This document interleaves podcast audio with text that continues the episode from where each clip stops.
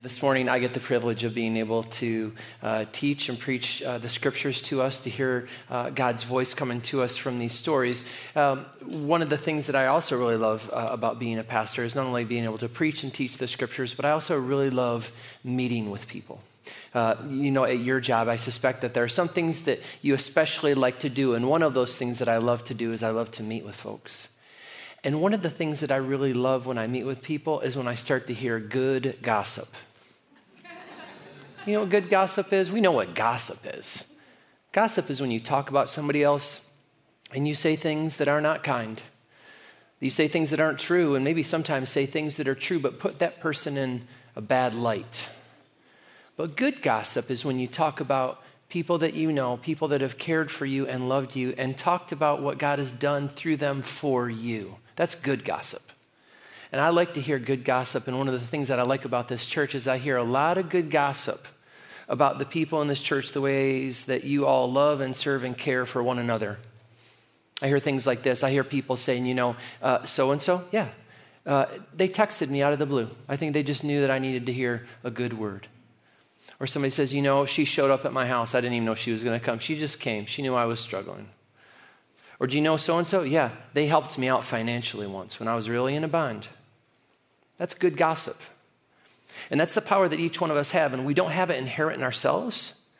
It actually comes to us from God himself. That's how it comes to us. We are a community that is founded upon, that is based upon, that is, that, that is resting upon Jesus Christ, his life and his death and his resurrection and his life even now. He's still alive, and one of the ways that he works is he works through his body. That's what the Bible says. In the Gospel of Matthew, it says that Jesus is going to work through the hands and feet of his people, the body of Christ. And so when you and I are empowered by God to do the things that we're able to do for the people around us, it's God working through us. And he's working through us in profound ways, a lot of times ways that I don't even think we're able to, to see. Sometimes when I, when I talk to somebody, I say, hey, I heard some good, good gossip about you. Whoops. I said, I heard some good gossip about you. And oftentimes a person will say, you know, I didn't really think I was doing all that much. But one of the ways that I know for sure that, that the things that we do have such an impact even beyond what we can see, part of the reason I know that is from the book of Ruth. We're going to look at the book of Ruth again. We did this last week, and we're going to look at the book of Ruth again today. But Ruth is the story not of a great priest or a queen or a king, not a leader of any kind. Ruth was a migrant worker. She was an immigrant. She had an extraordinarily difficult life. And if you looked at her life, you wouldn't be able to look at it and say, well, she built the temple. That's amazing. No, no, no, she didn't build the temple. She, she led people. She taught the scriptures. She didn't do that. She made a quiet but a faithful promise to somebody who was in trouble. And because of that, what she has done has reverberated through history. It sounds like something a preacher would say, doesn't it? Reverberated through history. But I am a preacher, so I'm going to just go ahead and say it. What she did reverberated through history. Do you know how she did it? What she did set the stage for almost everything else that comes from the Bible. Last week I gave an example of the book of Ruth being like this tiny little cottage. And on either side of the book of Ruth in your Bibles are big imposing books. The book of Joshua. It's about Joshua. He's a great military commander, and then Judges. And then over here you have First and Second Samuel. It's about King David. And right there in the middle is little old Ruth. But I'm going to change the, the image a little bit. I want you to think about Ruth now as the foundation upon which so much else in the Bible stands or falls. So if Ruth doesn't make that promise, that quiet faithfulness, then you don't have the book of First or Second Samuel. You don't have King David. You go into the New Testament, the four Gospels, tear them out. They can't be there unless Ruth faithfully is present to Naomi. Let me give a little context so you know what I'm talking about if you don't know. This is the story of Ruth. Naomi is a woman. She was married to a man named Elimelech. They brought their family to a place called Moab because there was a famine in Israel. So they went to Moab, and while they were there, Naomi had two sons. Naomi and Elimelech had two sons. But while they were there, her husband died. Elimelech died. Her two sons died, who had both married Moabite women, a woman named Orpah and a woman named Ruth. And there at that time, when she had nothing, her, her husband had died. Her son had died. Her other son had died. Now she says, I've got to go back to Israel. I've got to go back. And she tells both of her daughter-in-laws, you should go back as well. But they're on the border, about to cross back into Israel, about to go back to Bethlehem. Ruth decides to make a promise, a promise which goes counter to every self-preserving instinct that anybody could have. She makes a promise, and it goes like this. Maybe you've heard this before. She says to her mother-in-law, do not urge me to leave you or to return from following you. For where you go, I will go, and where you lodge, I will lodge. Your people shall be my people, and your God, my God. Where you die, I will die, and there will I be buried. May the Lord do so to me, and more also, if anything but death parts me from you. Isn't that extraordinary? And I bet you've heard that before. You've probably heard this passage before. Where have you heard it? Where? Where? At weddings. Yeah, this is a passage that gets read at weddings a lot. Which is a little weird because this is from a daughter-in-law to a mother-in-law. And I suspect when you heard this at a wedding, the bride didn't turn to the mother-in-law say, where you go, I will go. Where you lodge, I will lodge. No, no. But listen, this promise, let's take it out of the context of a wedding. Let's take it out of the context of even a religion. Let's take it in the context of what God can do through people who may not be leaders, who may not be kings or priests, but they're people like you and I. And what we do, listen now, what you can do will reverberate through history if you can be used by God in the same way that Ruth is, and you can. Don't think that your life is too small. Ruth's life was incredibly, what you would look like from the outside, small. It was difficult. It was hard. And what she did was something that was eternal. So I'm going to ask you to pray with me. I'm going to ask you to pray with me right now and ask God to speak to each one of us through this promise. We're going to look at how this promise worked in Ruth's life, and we're going to look at about how we can make similar promises. We can trust the process of faith, that what we do in our lives of faith really will matter. So please pray with me. Let's pray. Dear God, please speak to us now uh, through my words, through the thoughts and feelings of all of our hearts and minds. Would you help to guide us? Would you help us to see that our lives can be used by you to bring about your kingdom? Would you please help us to know how much you love us? And would you please help us to love you back? And we pray this in Christ's name. Amen. All right, here's the first thing that we're going to see about this promise that that Ruth makes to Naomi, and it's a promise about place. Take a look at it. She says, do not urge me to leave you or to return from following you. For where you go, I will go. And where you lodge, I will lodge. What she's saying, this is very simple. She's saying, wherever you end up, I'm going to be right there with you. If you're frustrated, I'm going to be right along with you, frustrated too, and helping you through it. If you're somewhere and you're sad, I'm going to be right alongside you. If you're not sure what to do, I'm going to be right there alongside you. You know that James Taylor song? You just call out my name and you know wherever I am. That's what Ruth is saying to Naomi. She's saying, wherever you go, I'll go. Whatever trouble you have, I'll make it my trouble. Whatever sorrow you have, I'm going to be crying alongside you.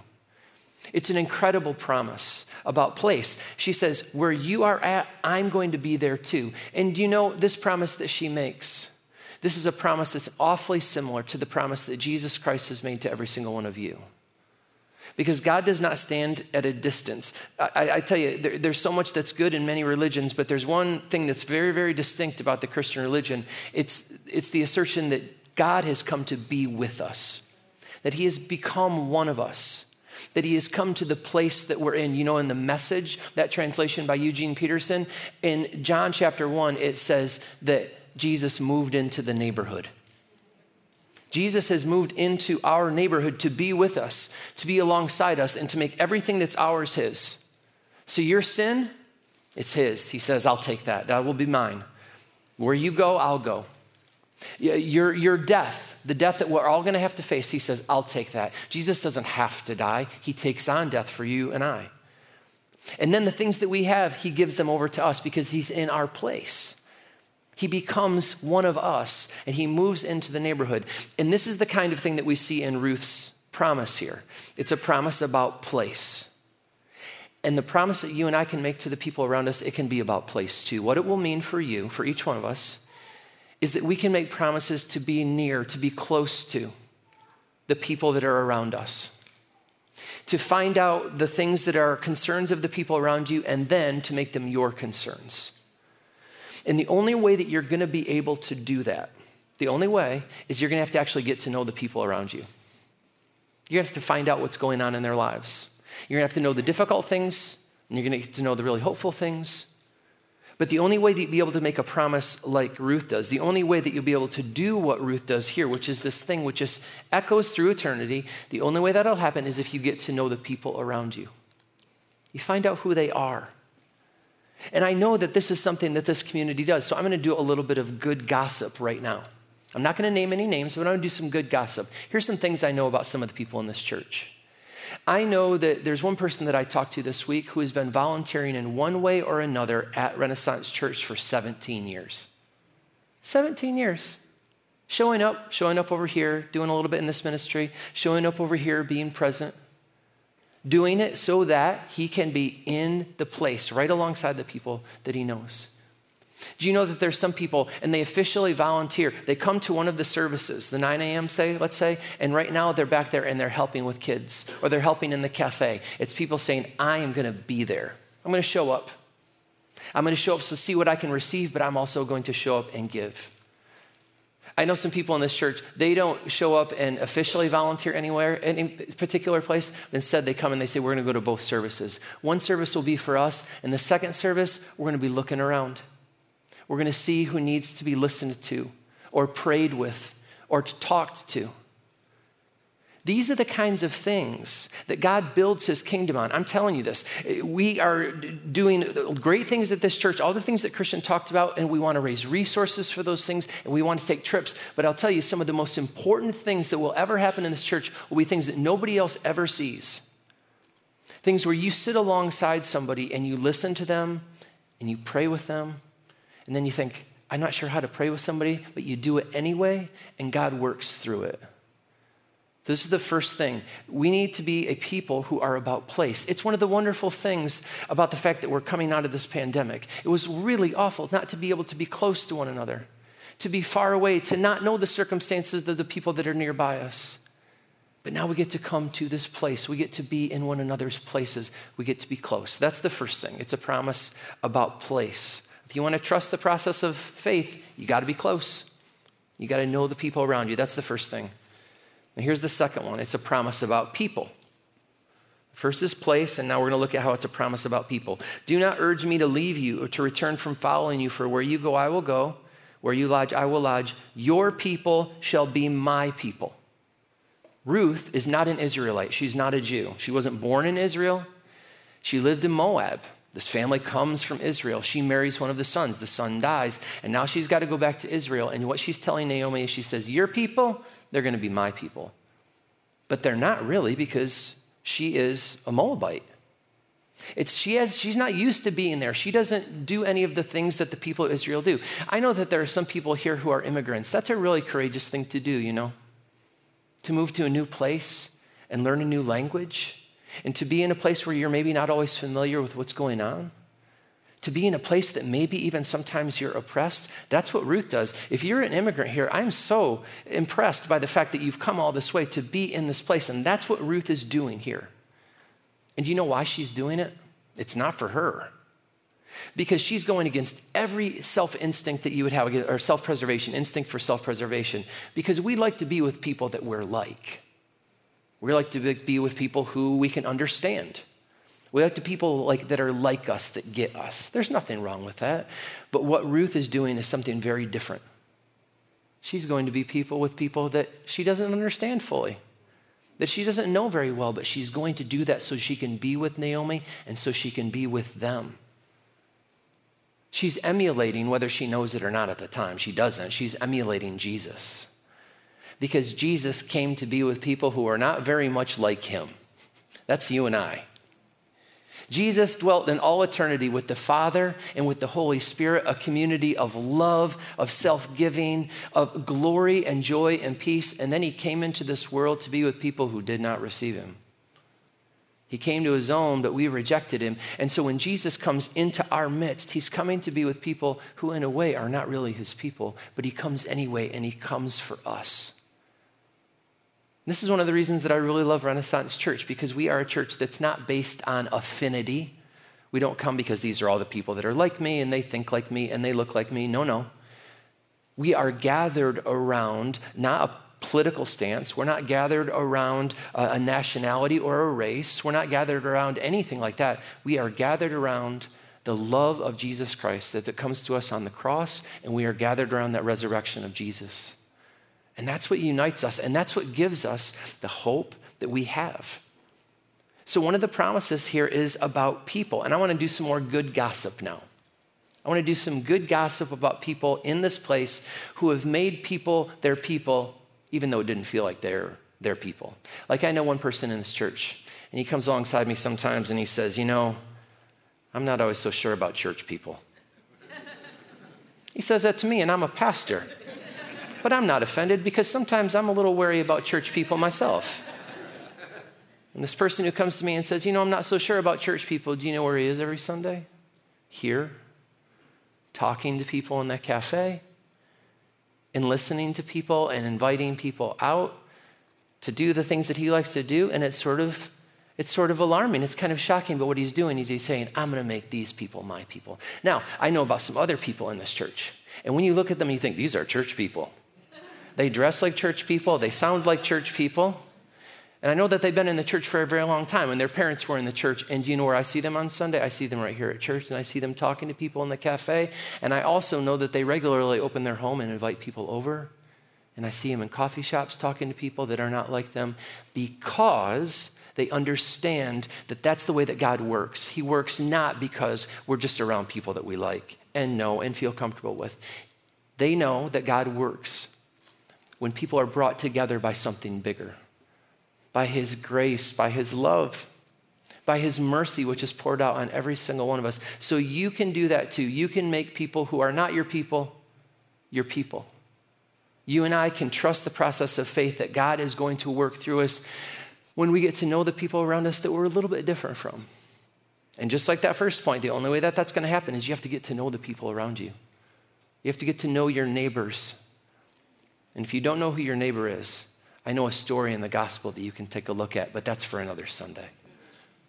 Let's look at the third thing now. The first one was it's a promise about place. The second thing is it's a promise about people. The third thing is it's a promise about God. Take a look at it now. Do not urge me to leave you or to return from following you. And now skipping ahead a little bit, your God will be my God. She then says, where you die, I will die. There will I be buried. May the Lord do so to me. This is Ruth saying, I've got this belief in God now, and I am going to follow, and I'm going to make this God my God. And, you know, Ruth is not going from being an atheist to being uh, Israelite. She's from Moab. She does have a God. And as we all know, the God of Moab, uh, three thousand five hundred years ago, was Chemosh. Everybody knows that. She was a Chemoshite. I don't know what their worship services looked like, probably pretty strange. But now she's going to go, and she said, I'm going to be with this God. You see how uh, that word Lord is in all caps there? That is the covenant name of God, the promise-making name of God. This is the name of God that comes from the book of Exodus. When Moses is standing there at the burning bush, in the burning bush, the voice of God comes out and says, you should go to Egypt and tell Pharaoh, let my people go so that they can serve me. And Moses says, well, who should I tell Pharaoh that I've been sent by? And God says, tell him that I am sent you. I am who I am. Tell them I am sent you. And the translation of the Hebrew word I am is Yahweh. And anytime you see in your English Bible where it says L O R D in all caps, that's God's covenant name, his promise-making name, his name that says, I set people free so they can worship me and have joy. That's who God is. So Ruth is saying, that's going to be my God now. I'm going to leave behind Chemosh. I'm going to leave behind any other God. I'm going to leave behind anything else that will define me as a person. And now God is going to define me. I wonder where she learned that. Maybe she saw it in Naomi's life. I don't know. We don't know. But what we do know is that she sees that if she's going to make that long journey to Bethlehem, that's where they're going. If she's going to make that long journey to Bethlehem, she's going to need strength that is beyond her. If she's going to be a person who's being, going to be able to keep this promise, it's going to be beyond her. She realizes that if she's going to go into this place, she needs a God who's going to adopt her in. I want to show you another passage. This will be the last thing that we look at. This comes to us from Ephesians chapter two. And this is a declaration, before I read this, this is a declaration from the Apostle Paul to people who are very, very religious and people who aren't religious at all, people who are Jewish and people who are Gentile. It's a declaration that God invites people in. Look at this. So then you are no longer strangers and aliens, but you are fellow citizens with the saints and members of the household of God. Ruth is going to a place where she's going to be an alien, but the gospel tells us that she is not an alien anymore. She is a daughter of the great king. And she's not only a daughter, now she's being empowered to live this life, which is going to echo through eternity. The reason that we all are sitting here now, enjoying the peace of God, which comes to us through Jesus Christ, is because Ruth decided to be faithful. She is the great-great-grandmother of King David, and she is, according to the Gospel of Matthew, the great-great-great-great-great-great-great-great-great-great-grandmother of Jesus. And so what she does matters here so immensely. And so here's how I want to end us today. If you want to live the kind of life here that Ruth shows us, if you want to be a person who's able to love and care for the people around you in profound ways, even in very simple ways, you have to be able to uh, be empowered by God to do that. You're going to need God's power in your life. You're going to have to go to Bethlehem. That's what Ruth does. And I wonder if that's something that you have done. If you're not a Christian here today, and if you are not a Christian, I am so glad that you're here. We want to be a place, we want to be a community where people can come wherever they're at in their journey of faith. But if you're here today and you're listening to my voice and this sounds like God is speaking to you, that he wants to bring you into a place where you live a life of meaning and purpose, then you have to go to Bethlehem. You have to go to the place where Jesus Christ is known and you know his mercy and his love and his forgiveness. And you go and you say, this will be my God. This one who's laid down his life for me. This one who came and made me one of his people, who adopted me into his family, who shed his blood so that I could have mercy, who was raised from the dead so I could have new life. Have you done that? And thinking about this, I want you to think about this, not just have you done it, but you can do it right now. You can put your faith in Jesus Christ right now and know the love that's always been there all along, to know that you are not an alien and you are not a stranger. Even as I'm speaking right now, I'm going to ask that if you've never done that, if you would pray, if you would submit yourself to this God who has given everything over to you. And if you have done that, I want you to continue to do it. I want you to continue to go to Bethlehem and live the kind of life that Ruth is showing us here, a life of extraordinary faithfulness. If you haven't read the whole story, you got to do it tonight. Are you going to do it tonight? You have to do it tonight. Now, I, somebody came up to me at this, I said this last week too, and only one or two people came and said, you know, I read the whole book of Ruth. Now, that leaves a whole lot of the rest of you who have not read the book of Ruth. If you want to see a profound life, if you want to see a life used by God in really beautiful ways, look at the book of Ruth. And if you yourself want to live that kind of life, you must want to live that like kind of life, don't you? The kind of life where people will do good gossip about you. The kind of life where God will use you to bring about his kingdom of love. There's no better life than that. Don't choose any other life besides that.